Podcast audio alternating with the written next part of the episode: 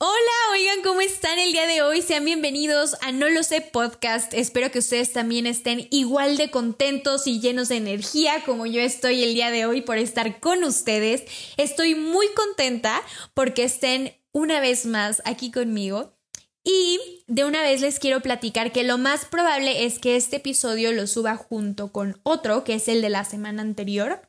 Y ya de paso, eh, esta situación me va a servir de parámetro para darme cuenta qué tipo de contenido es el que ustedes disfrutan más.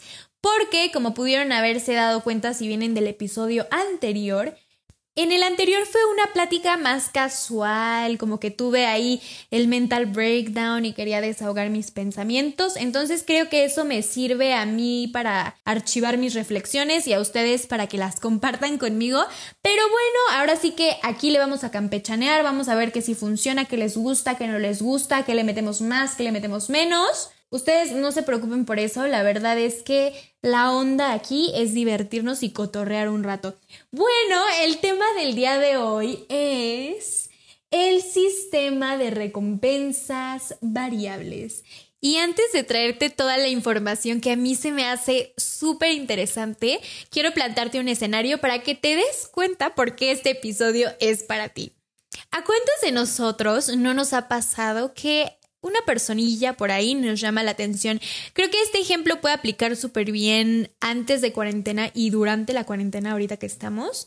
Porque pues lo que más estamos utilizando es WhatsApp, Facebook, Instagram, Twitter, todas las redes sociales. Ahora sí que son las que ahorita nos están manteniendo conectados a todos. Y bueno, Ahora sí que a uno le empieza a llamar la atención una persona. Les digo, esto lo pueden aplicar dentro de cuarentena o fuera de cuarentena, pero bueno, a todos alguna vez nos ha llamado la atención alguna persona. Entonces, típico que tú empiezas a hablar con esta persona y pues de que te empieza a contestar súper bien y ya no hablan un día, hablan dos, hablan tres, hablan cuatro, hablan cinco, pueden hablar hasta una semana, pero luego, ¡pum!, la segunda semana se desaparece o te contesta pero solo a veces, o se va y luego regresa y luego ya no sabes ni qué onda y tú estás así de, Dios mío, ¿qué está pasando? Y lo que yo les digo es que lo que te quiero preguntar es, ¿por qué eres tan adicto a esa sensación de seguir ahí a pesar de que literalmente esta persona no te está contestando. Y sería súper fácil porque cuando uno ve la situación desde afuera, tú vas con tus amigas o con tus amigos y les dices, dude, es que está pasando esto, o sea, yo estaba hablando con esta persona, pero pues hay veces en las que pues me contesta, hay veces en las que no, cuando antes pues me contestaba todo el tiempo. Entonces es como si te quitaran eso a lo que tú ya estabas tan acostumbrada o acostumbrado a recibir. Entonces, es como si a un niño todos los días le das un dulce, todos los días le das un dulce y de repente se lo quitas, el niño va a decir, eh, eh ¿qué pasó ahí? ¿Qué, mi dulce, qué pasó? Entonces, tú no sabes en realidad qué factores están interviniendo o qué estás haciendo bien o qué estás haciendo mal.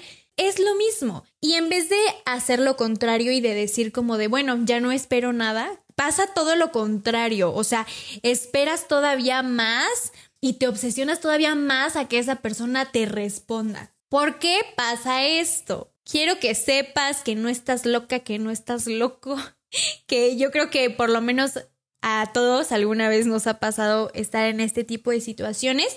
Miren, tengo otro ejemplo. Estás hablando con esta persona que te llama la atención y pues obviamente te la pasas ahí esperando el mensaje, ¿no? Tú dejas tu teléfono por ahí, te pones a hacer tus cosas y en eso suena el teléfono de que te llegó un mensajito y dices, no, no, no, no, no, es él, es él, yo lo sabía, yo sabía que me iba a responder, agarras el teléfono y es uno TV o es Telcel o una alarma sísmica, porque a este punto ya nos podemos esperar lo que ustedes quieran.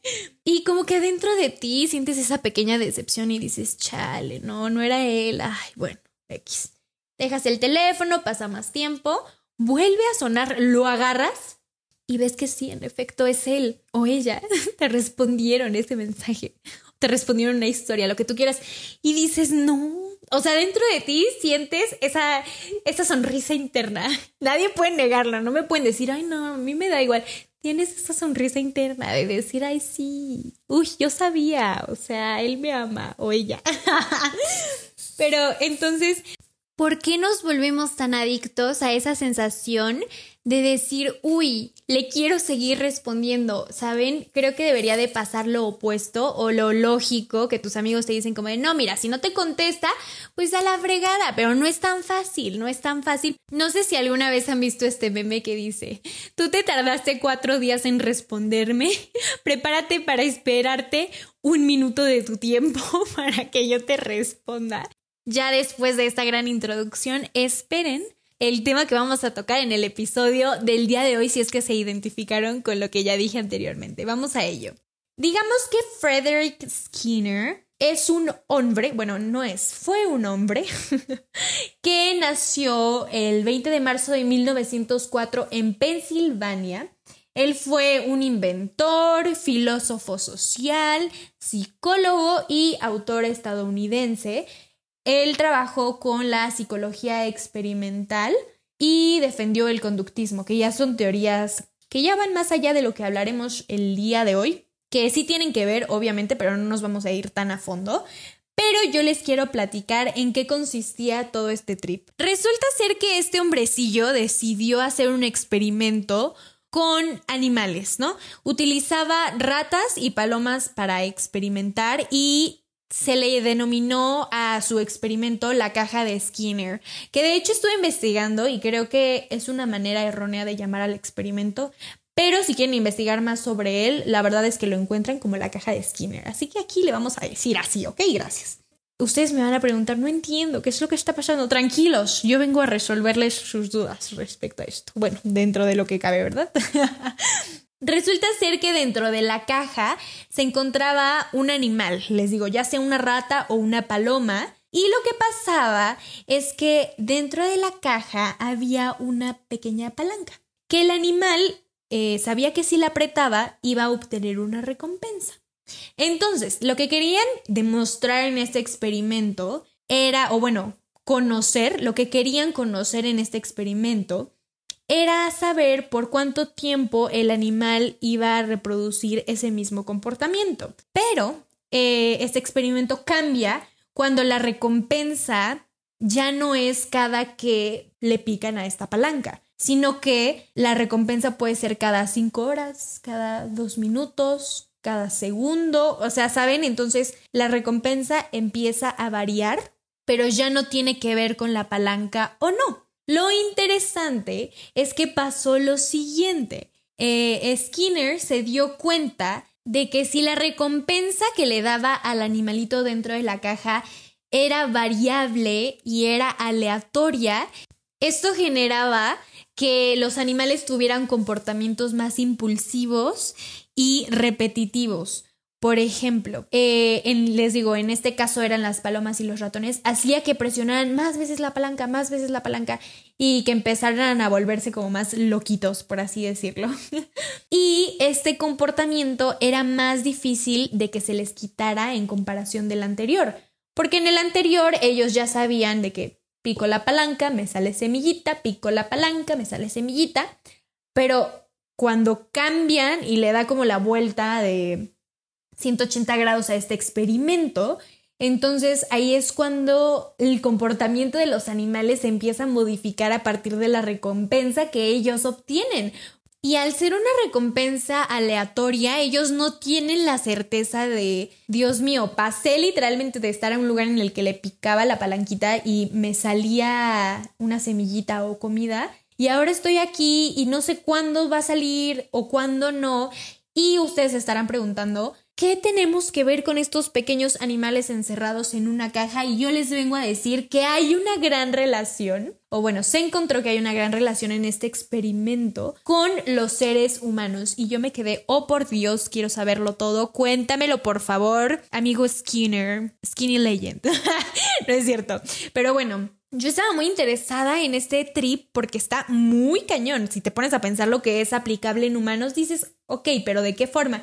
Y aquí su señora Isabela les viene a traer los ejemplos en cómo se aplica en los seres humanos, que está loquísimo. ¿Alguna vez se han preguntado cómo es que las redes sociales, los videojuegos online o todo este tipo de aplicaciones como Facebook, Twitter, Instagram, YouTube tienen tantos usuarios? Bueno, el día de hoy yo les vengo a explicar la relación que todo esto tiene con el sistema de recompensa variable. Resulta ser que en los seres humanos este sistema es muy efectivo porque no solo se obtiene implantar un comportamiento de una manera que sea más rápida y más fuerte, sino que incluso cuando desaparece esa recompensa, el comportamiento se mantiene. Y bueno, les voy a platicar esto con lo de las redes sociales.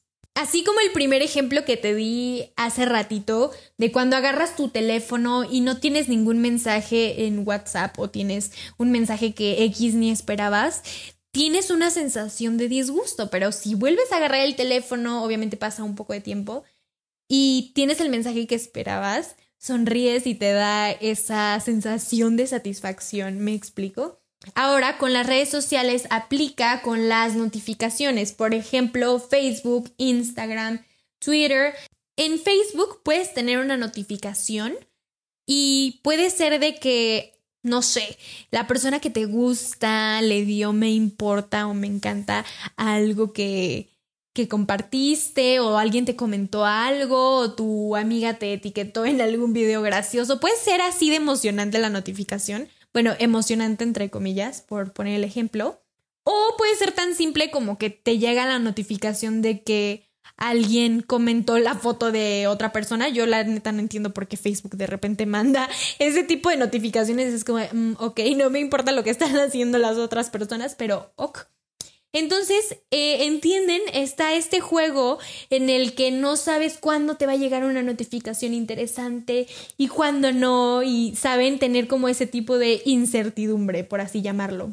Entonces este sistema nos mantiene adictos a seguir desbloqueando el teléfono y ver que nos mandaron, meternos a nuestras notificaciones, pero esto también involucra factores como la dopamina. Y bueno, creo que muchos de nosotros hemos escuchado acerca de la dopamina por el tema del amor o de la felicidad o X cosa, pero yo los voy a poner un poquitito más en contexto.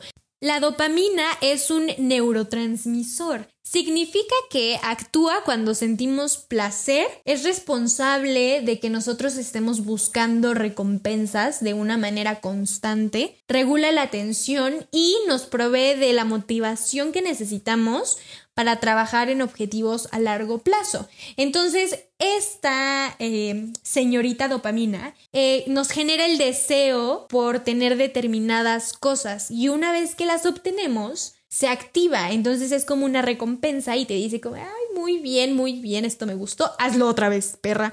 Entonces es un círculo en el que entras y se, se genera un ciclo de deseo, acción, recompensa. Esto genera ciertas conductas y hábitos, porque ¿quién no quiere tener dopamina? ¿Quién no quiere que su cerebro secrete dopamina? Pues obviamente que todos queremos porque nos da esa sensación de placer. Es por ello que este sistema es tan efectivo en los seres humanos. Y de la misma forma en la que las grandes empresas han sabido aprovecharse de esto, otro ejemplo que podemos sumar a esta lista es cuando las personas son adictas a ir a los casinos o a las máquinas que hay dentro de estos. Porque el juego se convierte ahora sí que en el vicio, ocupo el vicio. Las máquinas están diseñadas para que se pierda dinero. La gente lo sabe, pero que el juego sea y funcione de una manera aleatoria hace que nuestro instinto diga, ah, a la siguiente gano, a la siguiente seguro me toca. Y eso hace que no podamos parar de jugar y se convierte en un vicio porque somos adictos a no tener esa certeza y a decir, uy, no, no, no, no, no, a la siguiente me toca. Y es lo mismo que el experimento donde están las palomas o los ratones adentro, picando la, la palanca, porque dicen, uy, bueno, tal vez ahorita no me salió semilla, pero si le sigo picando descontroladamente, de seguro me puede llegar la recompensa. ¿Me explico? Entonces eso es lo que motiva a querer seguir ahí. Otro ejemplo con el que creo que todo el mundo se va a sentir identificado, bueno, la mayoría de personas. Tú estás hablando con alguien que te gusta, con alguien que te tira la ondita, Y cuando esta persona especial, ahí sí, cuando esta persona te responde los mensajes de una manera en la que es más predecible, o sea, que te los contesta siempre o que ya sabes cuándo te va a contestar, sí, a partir de esto sí se puede generar una adicción.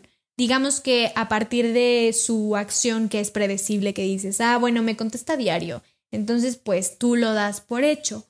Pero, ¿qué pasa cuando esta persona deja de hacer eso a lo que tú ya te habías acostumbrado? En este caso, que te mandara el mensajillo de los buenos días, de las buenas tardes, de las buenas noches, de lo que tú quieras. ¿Qué pasa cuando te quitan eso? Entonces uno dice, a ver, ¿qué está pasando? ¿Por qué me quitaron esto? Lo quiero de nuevo, lo quiero de nuevo. Y esta persona, obviamente yo creo que esto es algo muy cruel. yo, disclaimer, creo que esto es algo muy cruel que hagan las personas que de la nada te empiezan a dejar de contestar mensajes. Entonces, si una persona a veces te contesta los mensajes, a veces no, tú como ser humano que eres, no puedes evitar mandar nuevos mensajes. O sea, es como si fueras un drogadicto que no está recibiendo su dosis diaria que necesita. Me explico, te vuelves adicto a no tener esa certeza de cuándo sí me va a contestar, cuándo no me va a contestar. Y es súper fácil, o sea, ustedes lo pueden comprobar, ustedes pueden ahorita acordarse de cierta persona y decir, ¡Ah! sí es cierto, me acuerdo que me clavé cañón con este güey o con esta morrilla que ni me contestaban y yo estaba ahí y ahí y ahí y ahí. Y no es tan fácil dejar eso porque tú crees que si sigues respondiendo, pues en cualquier momento te puede mandar un mensaje. Me explico y genera esta sensación de adicción gracias a la dopamina. Entonces, mis queridísimos saltamontes, el día de hoy aprendimos algo nuevo que se hace llamar el sistema de recompensas variables, que aplica a muchos ámbitos de la vida, como ya se podrán haber dado cuenta. Que, ¿Cuál es mi propósito con el episodio del día de hoy? Lo que quiero es que ustedes aprendan de este tipo de comportamientos que nosotros hacemos de manera inconsciente, pero pues una vez que los tenemos más presentes, les digo, ustedes se pueden poner a investigar más sobre el tema, porque este hombre también era un genio y pues tiene otro tipo de teorías y otro tipo de experimentos que si a ustedes les interesa, pues tienen enfrente una herramienta que tienen que usar con sabiduría llamada Internet y ponerse a investigar todo este tipo de cosas que de repente son las que nos explican y las que nos dejan un poco más claro el por qué tenemos ciertos comportamientos ante algún tipo de estímulo. ¿Me explico? Entonces, bueno, esto nos va a servir ahora sí que para no caer tan fácil, mis queridísimos. sí. Este, podemos conocer mejor qué es lo que ocurre y va a ser más difícil que tú te enganches con una persona que a veces te responde y que a veces no. O también, pues, poder dejar de ser adictos a las máquinas que están dentro de los casinos. Obviamente que si tú ya tienes un problema con este tipo de juegos, pues ahora sí que yo no soy la persona indicada. Ya saben que yo solo soy una niña 18 añera haciendo su podcast pedorrón. Pero oigan, ¿qué tal? ¿Qué les pareció el tema del día de hoy? A mí se me hace súper interesante. Y creo que esto también nos puede hacer más conscientes sobre cómo es que las grandes empresas siempre se aprovechan de mecanismos que nosotros traemos de manera inconsciente o también se aprovechan de ciertas carencias. Oigan, yo los espero con mucho gusto y con los brazos abiertos a que se unan a los siguientes episodios que se van a venir buenísimos. Ya tengo unas cosas de las que quiero platicarles, que si pongo de platiquita este, relajada, sin tanto dato científico y tan, sin tanta cosa, vaya. Pero pues también quiero incluir de vez en cuando episodios como estos para que ustedes conozcan ciertos temas y les, ahora sí que les pique un poco la curiosidad para que sigan aprendiendo más junto conmigo e investigando ciertas cosas. Yo desde la comodidad y seguridad de mi hogar te mando un beso, un abrazo, espero que lo hayas disfrutado y no te vayas a perder el próximo episodio. Hasta luego.